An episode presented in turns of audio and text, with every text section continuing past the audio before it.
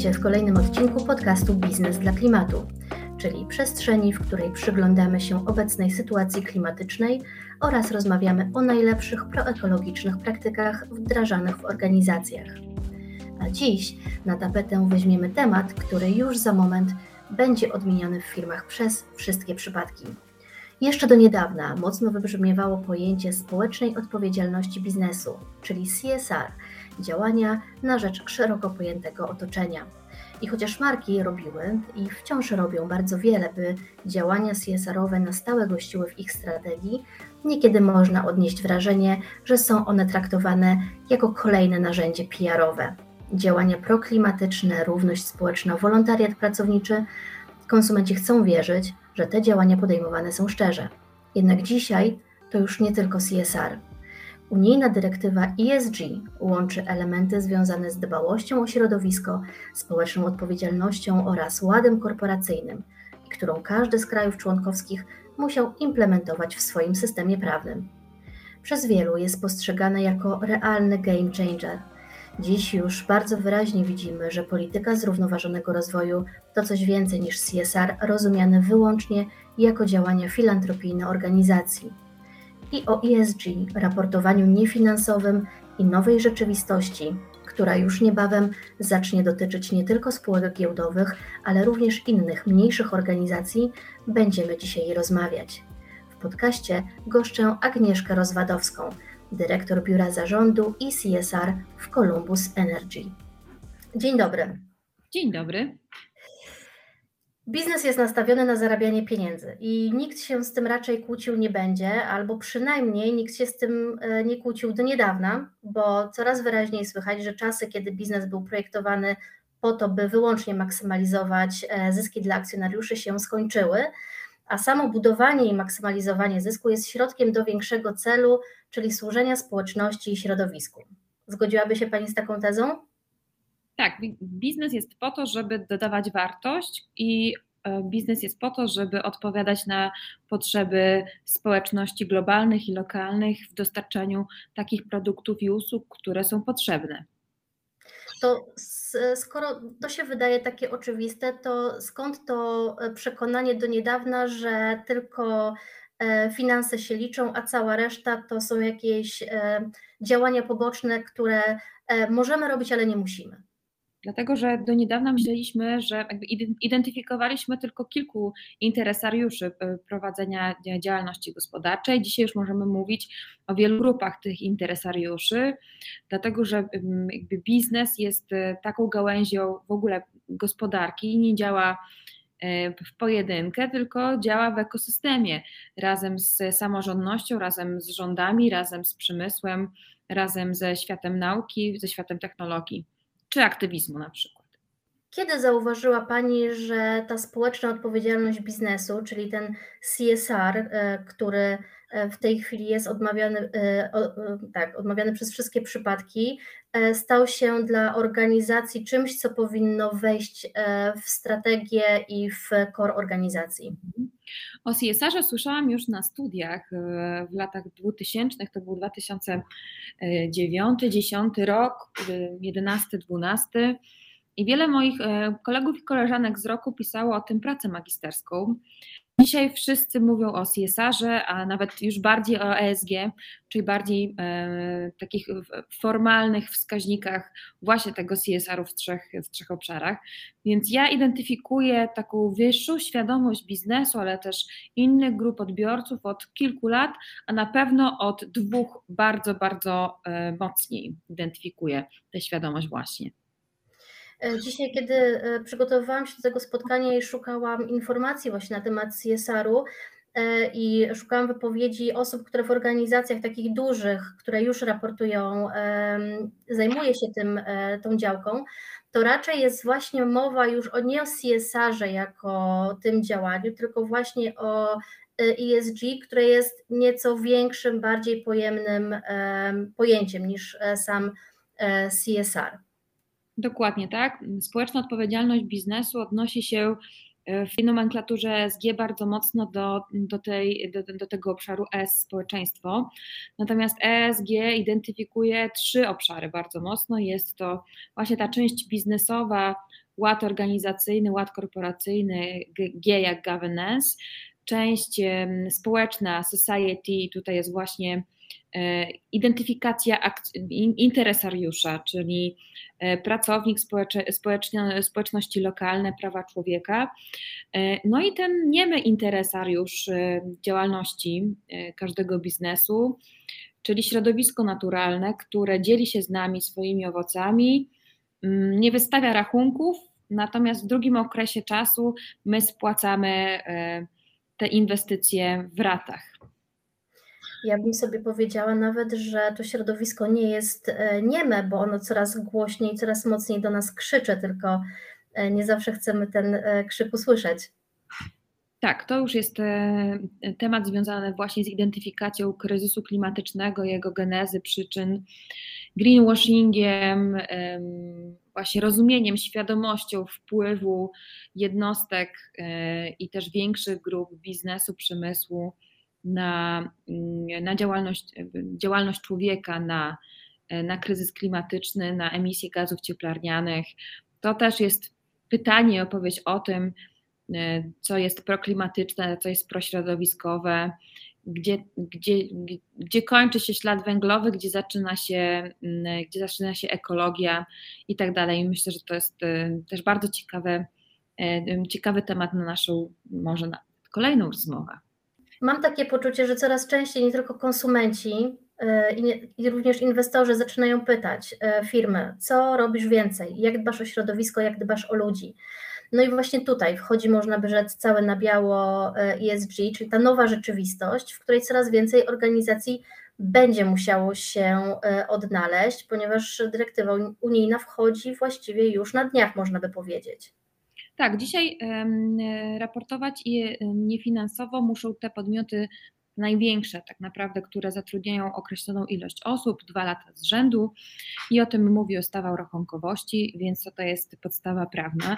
Natomiast raportowanie niefinansowe jest po prostu dobrze widziane wśród naszych kontrahentów, partnerów biznesowych. Często to są partnerstwa też międzynarodowe, e, więc jakby standard komunikacji i, i, współpracy z partnerami właśnie powinien być oparty na, na ESG, nie tylko na raportach finansowych, ale również niefinansowych. Mm, dzisiaj w Polsce toczy się dopiero ta, jakby rozpoczyna się dyskusja na temat kultury raportowania, kultury audytowania, e, kultury komunikacji wokół standardów które, e, które komunikujemy, które publikujemy.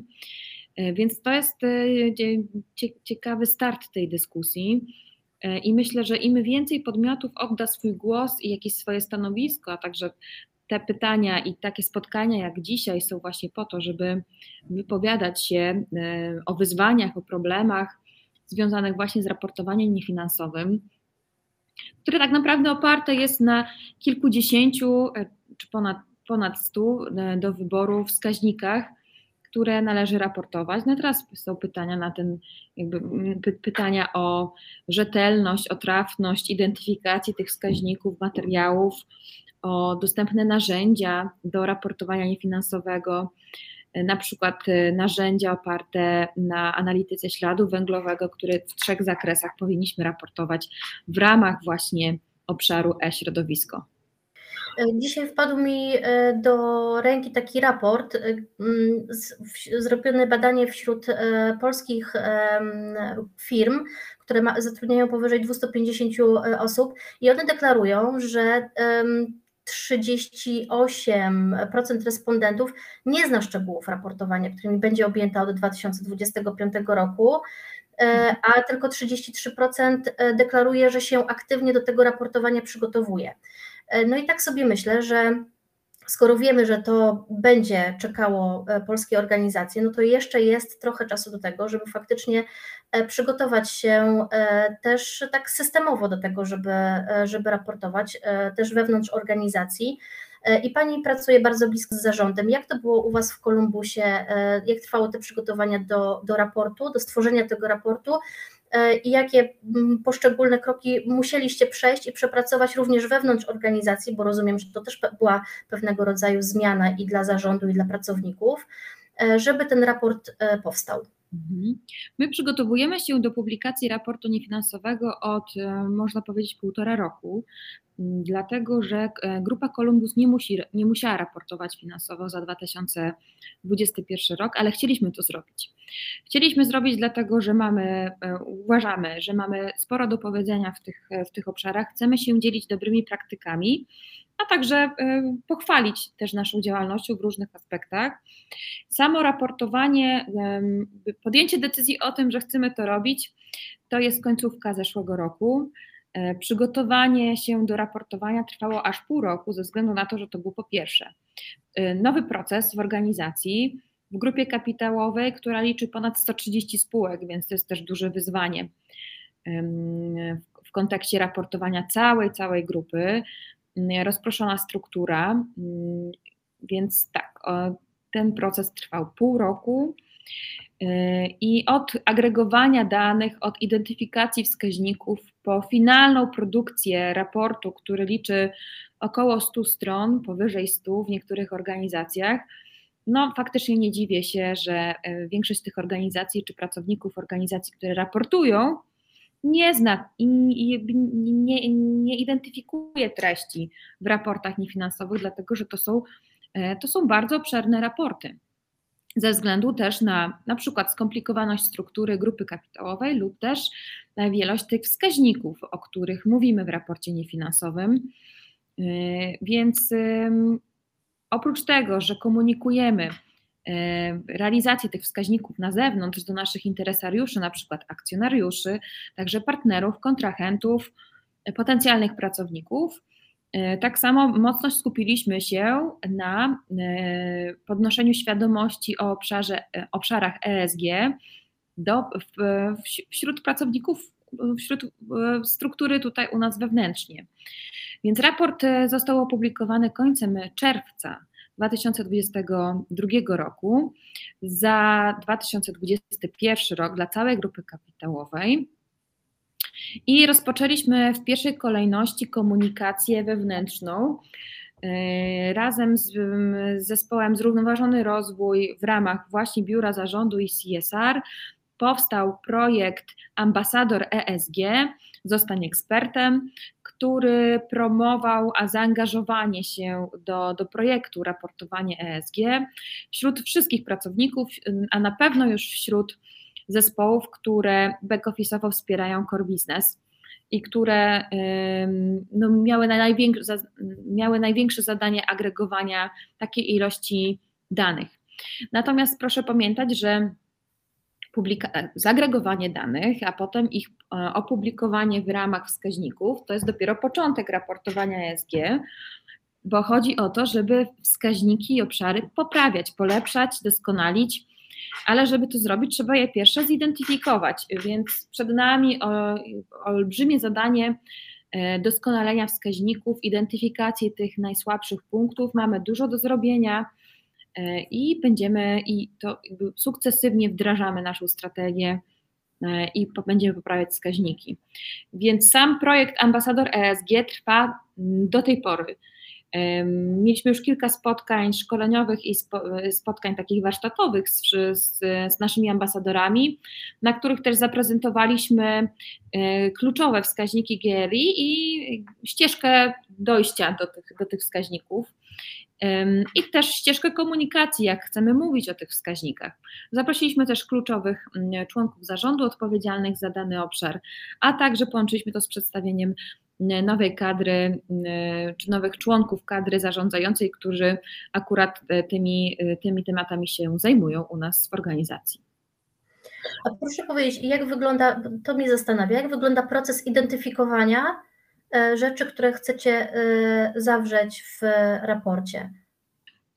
No, najpierw trzeba e, przysiąść do w ogóle wskaźników GRI, które istnieją, które są potrzebne do zaraportowania i wtedy zidentyfikować te o najwyższej istotności, które mają największy wpływ z punktu widzenia prowadzenia biznesu przez daną organizację.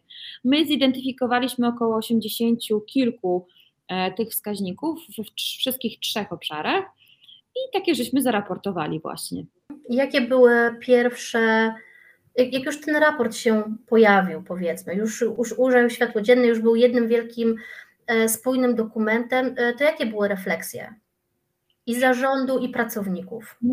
Przede wszystkim refleksja była taka, że to jest ogrom pracy mimo że ta praca w agregowaniu danych jest przecież realizowana w zespołach tych operacyjnych na co dzień, ale ten specyficzny, specyficzny punkt widzenia na, na agregowanie tych danych, ale także wyznaczenie konfiguracji, konotacji, związków, współzależności między różnymi grupami danych, no była tutaj kluczowa. E, I dużym wyzwaniem oczywiście oprócz tego, że spółka, grupa kapitałowa to jest ponad 130 spółek, to szybki wzrost w danym okresie czasu całej grupy kapitałowej i jednostki dominującej e, wzrost też przychodowy, wzrost obrotów, wzrost zmiany procesów, procedur też tutaj był dużym, dużym wyzwaniem. Spotykacie się z sytuacjami, w których na przykład kontrahenci oczekują wglądu w raport i zadają szczegółowe pytania dotyczące kwestii e, w nim zawartych, nawet jeżeli e, sama e, grupa kapitałowa nie musi, czy jakby nie była zobligowana do stworzenia takiego raportu, ale już interesariusze wiedzą o tym, że on istnieje, w związku z tym oczekują głębszego wyjaśnienia czy faktycznie to, co tam jest, to nie jest tylko pudrowanie e, biznesu, ale faktycznie realne działania podejmowane w organizacji. Tak, raporty niefinansowe, szczególnie tutaj te u nas e, w Kolumbusie, które zostały opublikowane, czyli ten jeden e, raport niefinansowy za 2021 rok, e, cieszą się tak dużym zainteresowaniem naszych kontrahentów, szczególnie w obszarze bankowości i finansowania, dlatego że ten sektor już od dawna pracuje na tych wskaźnikach. My też wypuszczając pierwsze na rynku zielone obligacje, też staraliśmy się o różnego rodzaju certyfikaty uwiarygodnienia nasze, naszego sposobu prowadzenia działalności gospodarczej i biznesu. Więc taki raport niefinansowy to jest po prostu skomentowanie rzeczywistości, zebranie wszystkich aspektów w jednym miejscu i zaprezentowanie tego tak, żeby wszystkie grupy odbiorców mogły dowiedzieć się tego, czego faktycznie chcą się dowiedzieć. E, jakie są też, e, bo do czego zmierzam? Chciałabym e, pokazać, jakie są korzyści dla organizacji przed, ze stworzenia takiego raportu, bo mówi Pani o tym, że całość razem z przygotowaniem i z, ze spisaniem trwa półtorej roku. To jest bardzo dużo czasu. Pół roku. Jakby od samej jakby tak, pół roku, pół roku czasu takiego operacyjnego od podjęcia decyzji, że tak robimy to już na pewno do publikacji. Półtora roku e, mówię w kontekście też przymierzania się do tego, że taki mhm. raport powinien e, powstać, dlatego że e, trzeba organizacja czy grupa kapitałowa, czy jednostka dominująca dwa lata z rzędu muszą spełniać odpowiednie odpowiednie, przekraczać e, odpowiednie wskaźniki, żeby raportować, żeby mhm. musieć raportować niefinansowo, żeby na naszym przypadku było to pół roku od momentu podjęcia decyzji do momentu publikacji właśnie. No dobrze, no to zostawmy te półtorej roku myślenia o tym, co będziemy robić i skupmy się na pół roku rzeczywiście stricte działań. To jest i tak, wydaje mi się, dość długi odcinek czasu, biorąc pod uwagę, że muszą zostać do tego zaangażowane osoby, to jest oczywiście poświęcony czas, to są pewne zasoby, to jest pewien koszt poniesiony przez e, pracowników, więc teraz e, próbuję złapać te, mm, te korzyści dla organizacji z poświęcenia tego czasu i poświęcenia tych zasobów, aby takie raporty e, mieć u siebie. Co oni mhm. będą z tego mieli, tak mówiąc w skrócie. Jasne. E, te pół roku pracy nad raportem to jest praca cykliczna w tygodniu, spotkania też projektowe, więc oczywiście da się, e, da się to zrobić dużo, dużo szybciej. E, natomiast chcieliśmy pozbierać bardzo rzetelnie wszystkie punkty i zidentyfikować te punkty styku, dlatego to u nas było pół roku. I dlaczego to się opłaca? Czyli jakby w ogóle e, odcinamy ten, ten czynnik przy, przymusowości w tym, w tym momencie. Po pierwsze, mamy zebrane w jednym miejscu, tak jak w raporcie finansowym na przykład, czy w strategii biznesowej, wszystkie e, kluczowe punkty, które realizujemy nie, on, nie są one nie są one w ogóle skupiają się na tych trzech obszarach. Więc tam mamy wszystko, co powinniśmy wiedzieć na temat tych trzech obszarów. Po drugie, jest jeden język komunikacji, czyli tym samym językiem mówimy do wszystkich naszych grup odbiorców, więc nie ma już przestrzeni na, na dodatkową, na dodatkową manewr marketingowo-komunikacyjno-PR-owy, żeby o różnych rzeczach mówić różnym, różnym językiem, tak żeby osiągać te cele w różnych grupach docelowych. Więc ta transparentność i rzetelność e, to na pewno. E, I trzecia wartość, którą ja bym zidentyfikowała, jest taka, że te wskaźniki za niedługo będą również audytowane, e, więc ta transparentność komunikacji jest naprawdę tutaj na bardzo wysokim poziomie.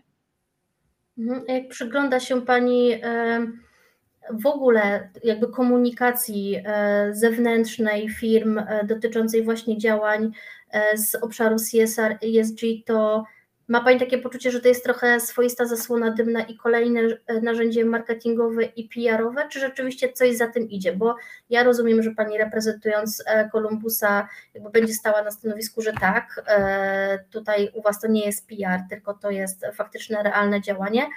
Natomiast bardziej tutaj pytam o odbiór zewnętrzny. Trzeba sobie uświadomić, że to jest dokument, materiał, który ma no, na pewno nie mniej niż 100 stron. To po pierwsze. Po drugie, kto go przeczyta w całości yy, i czego będzie tam szukał.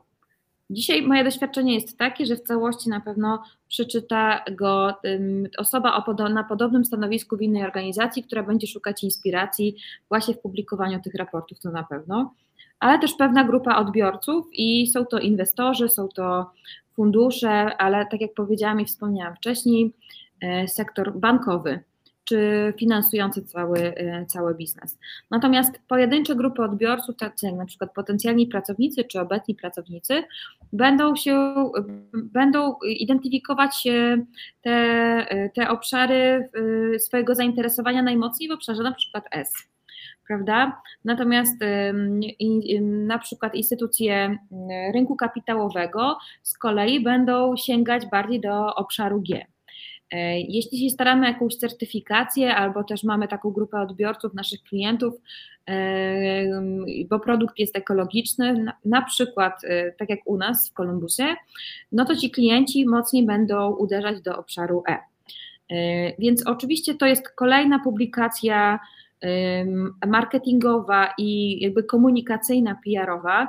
Natomiast to, że oprócz tego, że piszemy pięknym, pięknymi opisami te wszystkie wskaźniki, to tam jest konkret, tam jest procent, tam jest liczba, tam jest wskaźnik rotacji, tam są, jest wiele, wiele innych wskaźników, które oprócz tego, że mo mogą być ładnie opisane, to dodatkowo są przedstawione w formie po prostu wskaźnika, czyli to jest liczba, tam jest cyfra, tam tego się nie da po prostu inaczej opisać niż wskazać wprost.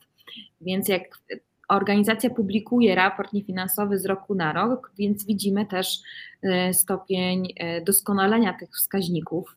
Tak jak dokładnie tak jak w raporcie finansowym. No i jest konkretny benchmark, do którego możemy się odnieść.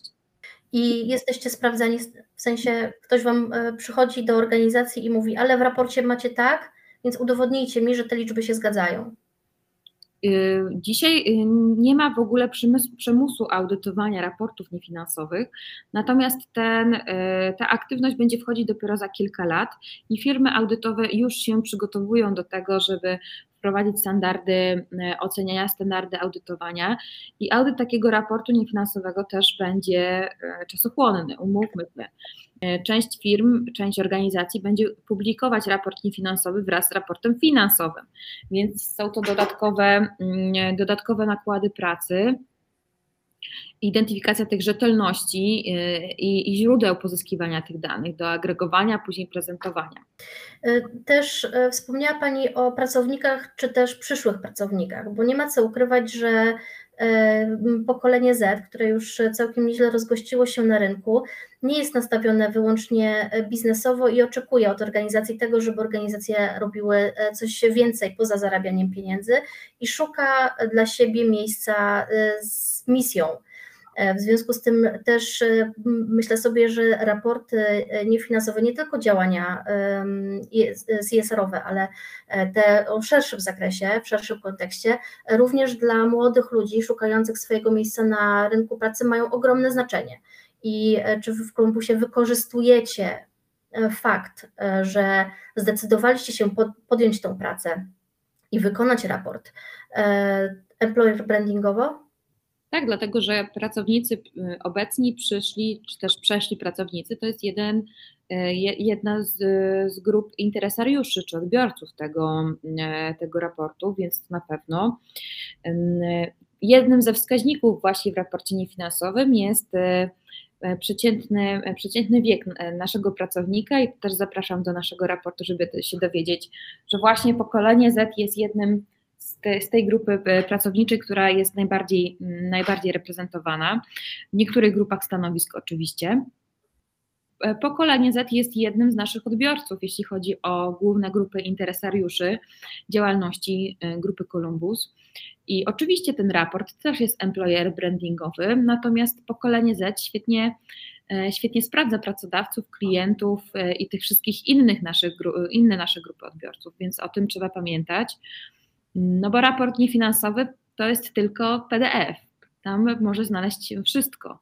I żeby, e, żeby była spójność, to nie wystarczy ta spójność wizualowa, graficzna, komunikacyjna, ale również spójność tą, którą czuć w DNA, tą, którą czuć po prostu na korytarzach w firmie, ale też w innych przestrzeniach firmowych, bo pamiętajmy, że na przykład u nas w Kolumbusie część pracowników pracuje terenowo. Czyli nie, nie, mają stałego kontaktu z, z siedzibą firmy, jak rozumiem. Tak, te, tutaj ten korytarz to jest tylko taka metafora e, tych wszystkich relacji, zależności między współpracownikami, tego jak my pracujemy na co dzień. Bo CSR właśnie to nie są akcje. CSR, mhm. ESG i tak dalej, to nie są akcje, to nie są zrywy, to jest sposób działania organizacji na co dzień.